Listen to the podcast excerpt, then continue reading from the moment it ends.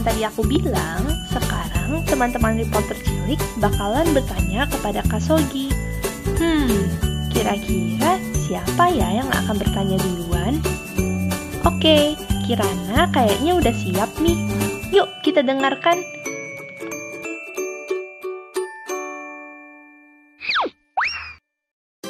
Apa cita-cita Kak Sogi waktu kecil? Jadi waktu TK suka ditanya ya dari TK mau jadi apa gitu. Suatu hari aku ditanya sama gurunya. Terus jawaban Om Sogi membuat guru Om Sogi waktu TK memanggil mama Om Sogi ke sekolah. Jadi mama aku dipanggil. Bu, ini bu, Sogi, ini anaknya ditanya di kelas cita-citanya mau jadi apa? Jawabannya jadi kenek angkot katanya. Di angkot itu selain ada supir di pintu belakang yang pintu samping itu suka ada abangnya kan abang kenek itu adalah bagian yang manggil penumpang misalnya jurusannya ke Cibubur misalnya Cibubur, Cibubur, Cibubur, ayo sini Cibubur. Dia penumpangnya masuk, nanti dia yang nagih uang kan. Ayo bayar, bayar, bayar, bayar. Nah, Om Sogi waktu TK pengen jadi kenek angkot karena Om Sogi lihat, wow, semua uang penumpang dikumpulkan di dia, gitu.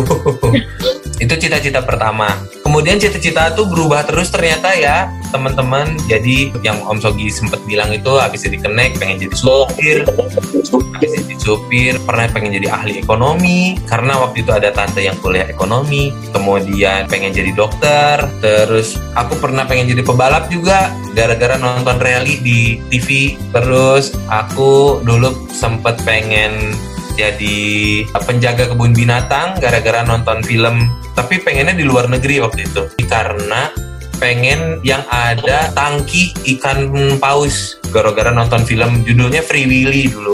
Itu film tentang ikan paus. Nah Om Sogi pengen pokoknya macam-macam deh. Sampai pada akhirnya setelah lulus SMA kuliah ekonomi kemudian masuk ke radio deh. Ternyata cita-cita itu semakin kita dewasa semakin mengerucut, semakin sedikit dan semakin fokus. Akhirnya Om Sogi lebih fokus di media. Media itu adalah ya, seperti radio, kemudian akhirnya Om Sogi ke televisi gitu.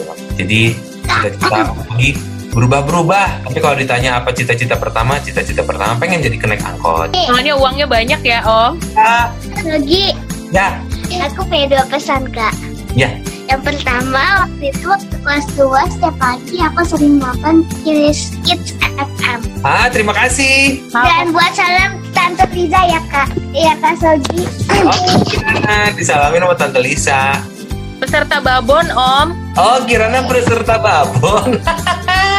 Kalian tahu nggak kalau lihat daftar babon, mungkin ada teman-teman di sini yang belum pernah dengerin Good Morning. Tapi babonnya lucu-lucu Kak. Iya, kita tuh kalau ngelihat ngeliat handphone nih, pas ngeliat handphone, wow, Ya pokoknya apa sih kalau udah nyampe sekolah babonnya belum habis ya agak kebagian babonnya. ya kebagian babon. Maaf ya, soalnya banyak. Pokoknya kalau lihat handphone terus WhatsAppnya ada 50, wah udah deh siap-siap haus tuh. Harus ngomongnya cepet-cepet soalnya Om Sogi ya kalau babon. Iya, Oke, Kak Sogi biasanya tempat favoritnya di mana? Di luar rumah. Iya. Wah banyak ya tempat favorit ya. Om Sogi itu paling senang sore-sore seperti sekarang matahari lagi mau tenggelam, kemudian ada di kolam renang main air. Itu itu tempat favorit Om Sogi. Di sana nggak harus berenang. Om Sogi bisa baca, Om Sogi bisa kerja sambil kerja gitu. Om Sogi ngeliatin anak-anak berenang juga udah seneng banget sih. Sama Om Sogi kalau disuruh pilih mendingan tempat yang gerah atau tempat yang dingin. Om Sogi lebih pilih tempat yang dingin karena seneng di tempat dingin pakai baju anget. Oke. Jadi cita-cita Om Sogi adalah nanti kalau udah tua nanti Bikin kolam renang, bukan? pengen, iya aku pengen punya kolam renang sendiri. Sama Om Sogi pengen kalau udah tua nanti eh, pengen tinggal di negara empat musim yang ada musim dinginnya, musim semi panas dan juga musim gugurnya gitu. Jadi pengen ngerasain salju. Om Ah. Sogi pertama kali ketemu salju dimakan loh. ya ampun, rasanya gimana Om? Sama aja kayak es batu. Silahkan Farah. Halo Kak, Halo, Eh, masih ada keinginan kah yang belum dicapai? keinginan yang belum tercapai itu apa ya? Yang paling deket sih keinginan Om Sogi pengen bisa tamat triathlon. Triathlon itu adalah sebuah cabang olahraga yang terdiri dari tiga olahraga dalam satu pertandingan. Triathlon ini diawali dengan berenang. Biasanya berenangnya di laut. Jadi lari dari pantai, masuk ke laut, ke tengah laut, kemudian balik lagi gitu. Itu panjangnya 2,1 km berenangnya. Kemudian dilanjutkan dengan naik sepeda. Sepedanya itu sepanjang 20 km. Jadi aku basah-basah habis udah keluar dari laut, habis berenang, langsung pakai baju bersepeda, pakai sepatu, ambil sepeda, pakai helm, kemudian bersepeda. Bersepeda 20 km. Kemudian setelah bersepeda, tahap yang terakhir lari 5 km. Bulan Agustus tahun lalu Om Sogi ikut, tetapi Om Sogi gagal di cabang renang karena waktu itu kondisi ombaknya sedang kurang bagus. Tapi sama panitia kebetulan boleh melanjutkan, melanjutkan naik sepeda dan juga lari, tetapi tidak dapat medali pada saat finish. Karena waktu itu Om Sogi minta supaya pengen coba dong, gitu boleh boleh kalau mau coba boleh gitu. Tapi sudah dinyatakan gagal di cabang renang nah seharusnya tahun ini mengulang tetapi karena kondisi sedang ada pembatasan sosial ini jadi mudah-mudahan Om Sogi coba tahun depan deh tahun 2021 doakan ya. Semoga berhasil ya Om, semangat. ya terima kasih. Kenapa Kak Sogi tertarik bikin ayah asi? Kenapa Om Sogi tertarik bikin ayah ASI? Jadi air susu ibu itu adalah air susu yang diberikan ibu kepada bayi-bayi yang baru lahir. Jadi awalnya gara-gara Om Sogi punya anak nih, punya bayi, anak yang pertama waktu itu. Kemudian pada saat istri Om Sogi sedang mengandung anak pertama ini, istri Om Sogi bilang, "Nah, nanti kalau anak kita sudah lahir, aku mau ASI eksklusif. ASI eksklusif itu artinya bayi yang baru lahir sampai usianya dia 6 bulan tidak makan yang lain, tidak minum yang lain, hanya mengkonsumsi air susu ibu. Kenapa? Menurut banyak penelitian dan sudah terbukti bahwa pencernaan dari bayi yang baru lahir ini belum sempurna seperti kita orang yang sudah besar ya, kakak-kakak dan mama papanya. Jadi bayi yang baru lahir ini yang paling cocok dicerna oleh pencernaannya adalah ASI, air susu ibu. Air susu yang keluar dari tubuh ibunya juga sendiri gitu. Nah, banyak sekali di luar sana yang bisa membuat orang-orang beralih memberikan makanan lain kepada bayi-bayinya selain ASI. Nah, karena kita ingin memberikan sebuah informasi tentang pentingnya air susu ibu untuk bayi ini, maka Om Sogi dan teman-teman bapak-bapak yang lainnya membentuk Ayah ASI. Kenapa Ayah ASI? Karena banyak ayah-ayah yang kurang paham tentang ini dan kebanyakan buku-buku atau materi-materi seputar ASI ini itu ditujukan untuk perempuan. Bukunya warna pink, di depannya ada ibu gambar gendong bayi, atau bukunya buku-buku medis, buku-buku kedokteran yang mungkin membuat bapak-bapak ini jadi males baca tentang pengetahuan ASI gitu. Akhirnya kami di tahun 2011 membuat buku namanya Catatan Ayah ASI gitu. Nah, dari buku ini gaya bahasanya seperti majalah laki-laki. Jadi kita penulisnya laki-laki mudah-mudahan lebih mudah dibaca oleh laki-laki juga, lebih bisa dinikmati. Karena kita pengen ayah-ayah juga peduli dengan bayi-bayi dan membantu istri-istrinya pada saat memberikan ASI kepada anak-anaknya, kepada bayi-bayinya.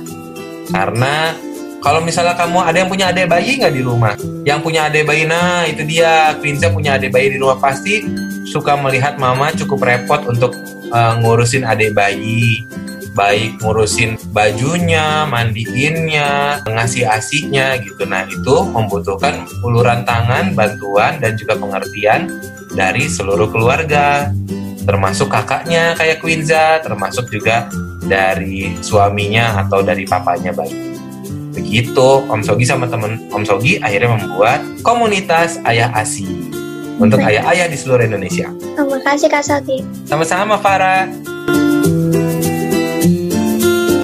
Selanjutnya Queen Sya. Kenapa Om Sogi tertarik memilih profesi sebagai aktor?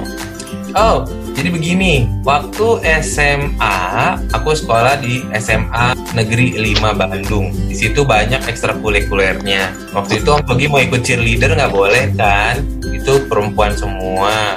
Jadi Om Sogi pilihnya kabaret. Kabaret ini adalah uh, ekstrakurikuler untuk uh, istilahnya apa ya namanya ya teater, teater, gitu. teater komedi. Teater itu kan istinya acting kan, gitu. Nah gara-gara ekstrakurikuler inilah Om Sogi jadi percaya diri di panggung bisa menghafalkan naskah kemudian memerankan sesuai dengan tokohnya, dengan perannya. Itu tuh menjadi modal Om Sogi untuk kemudian bisa menjadi penyiar radio loh. Karena di teater ini kita jadi terbiasa dengan bicara dengan intonasi yang tepat sesuai dengan perasaan, sesuai dengan karakter, sesuai dengan kebutuhan. Jadi aku tidak terlalu sulit pada saat masuk ke dunia radio gitu. Kemudian seperti yang Om Sogi cerita tadi, Om Sogi ditawari Om Ronald untuk ikut acara Extravaganza, sebuah acara komedi di TV. Di TV juga kita kan sama ya, acting, memainkan peran, menghafalkan naskah juga.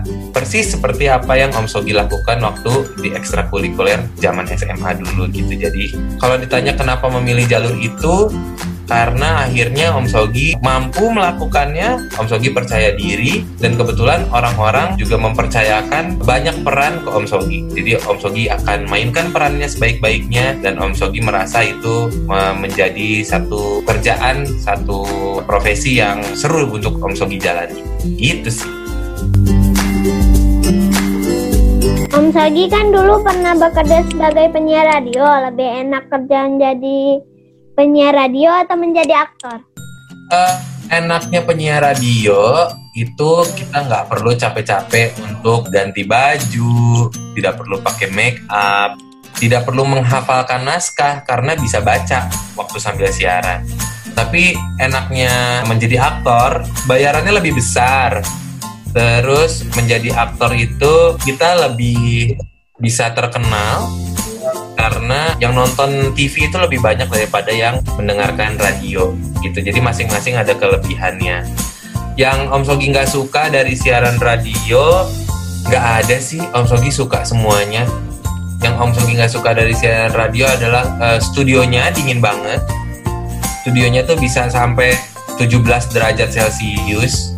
Kalau yang Om Sogi nggak suka dari acting adalah acting itu pada saat jadi aktor kadang-kadang skripnya pendek nanti jadinya pas ditayangin cuma semenit tapi mengerjakannya itu bisa lebih dari dua jam. Sedangkan kalau siaran radio itu kebanyakan live langsung selesai siaran ya udah selesai pekerjaannya.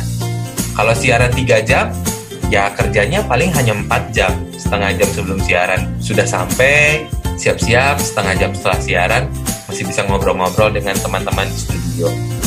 Tapi kalau untuk syuting, persiapan, kemudian pengerjaannya itu lebih lama.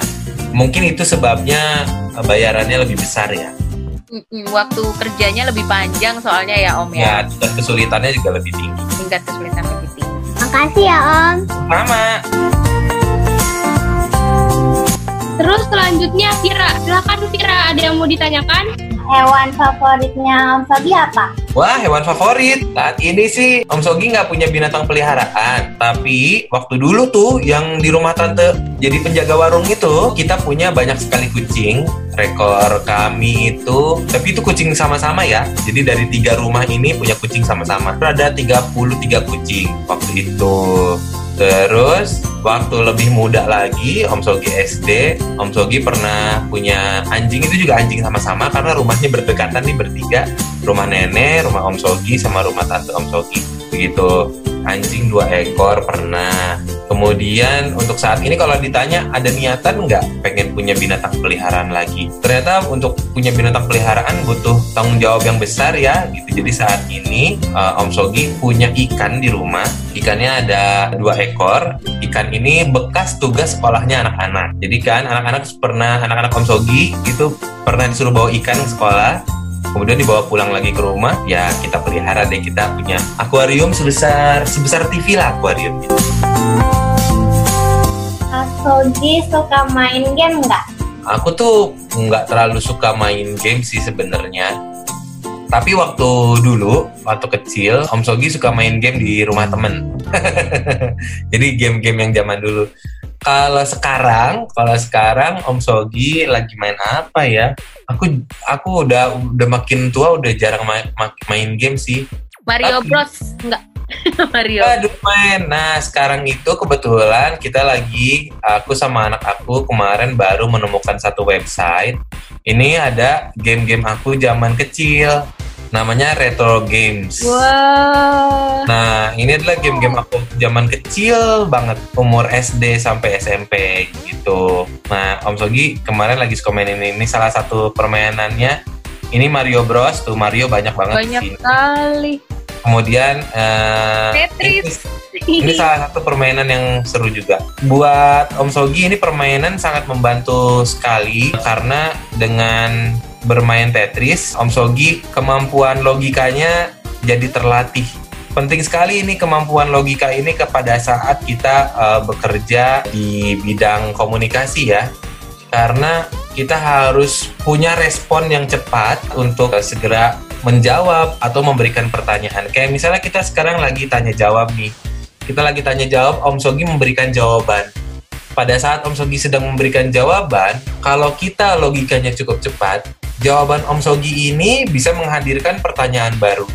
Jadi dengan cepat, walaupun tidak direncanakan, kalian bisa menanyakan hal yang baru, pertanyaan lain, supaya kalian bisa mendapatkan informasi yang lebih banyak lagi dari Om Sogi gitu. Nah, permainan ini menurut Om Sogi adalah salah satu permainan yang uh, bisa meningkatkan kemampuan uh, apa namanya uh, nalar kita lah. Kalian udah pernah main ini nggak? Belum. Main main Tetris. Jadi caranya gampang banget. Pernah. Oh, pernah. pernah. Siapa ini yang pernah? Tuh, cuma tiga menit. Aku pernah. Nah ya. Pernah juga, oke oke. Oke. Sip deh. Itu sih permainan. Jadi kalau bisa, kalau kalian main game yang bisa membantu melatih kecepatan berpikir kalian. Makasih Afsagi. Sama-sama. Aku hari ini nggak main game sih, main game apa ya? Eh terakhir main Tetris loh. Bisa sampai level 6 sampai level 6 udah dari 10 level? ya ya ya silakan nih pak kan sudah social distancing nih om. Hmm. apa yang sering om dilakukan bersama keluarga? Di rumah? Ya kita kebanyakan ngumpul di kamar. Pokoknya urutannya begini. Kan bangun pagi kalau sekarang kan lagi bulan puasa jadi sahur tuh habis sahur tidur lagi bangun pagi. Anak-anak Om Sogi itu ada dua. Ada uh, Sam. Sam itu kelas 5 SD sama ada Mindy. Mindy itu kelas 3 SD nah mereka tuh dapet tugas dari sekolah yang harus dikerjakan. Jadi sudah ada jadwalnya. Mereka biasanya mengerjakan sampai jam 11 jam 12 sudah selesai. Om Sogi mendampingi mereka sambil mengerjakan pekerjaan Om Sogi yang juga jadinya dikerjakan di rumah. Istri Om Sogi juga sama. Dia istri Om Sogi itu kerja kantoran, jadi pekerjaannya juga dibawa ke rumah. Jadi menemani anak-anak mengerjakan tugas sambil kita juga bekerja sampai siang setelah siang biasanya kita santai-santai kita seneng main gadget terus habis itu lebih banyak berinteraksi di rumah ngumpul di kamar Om Sogi atau enggak ngumpul di kamar anak-anak gitu. Karena Om Sogi sama istri juga sibuk kerja mereka ada di sekitar kita lah sambil main. Uh, kita jarang keluar, yang keluar itu cuman Om Sogi atau istri gantian untuk belanja kebutuhan sehari-hari kita keluar palingan seminggu sekali atau seminggu dua kali gitu. Terus anak-anak sih nggak pernah keluar sama sekali. Pernah keluar tapi hanya diam di mobil saja nggak ikut turun. Karena mereka pengen lihat suasana luar gitu. Sama keluarga sama teman-teman ya kayak begini. Sama teman-teman kantor juga begini pakai zoom gini. Begitu sih kalau Om Sogi. Terima kasih Om. Sama-sama Nikola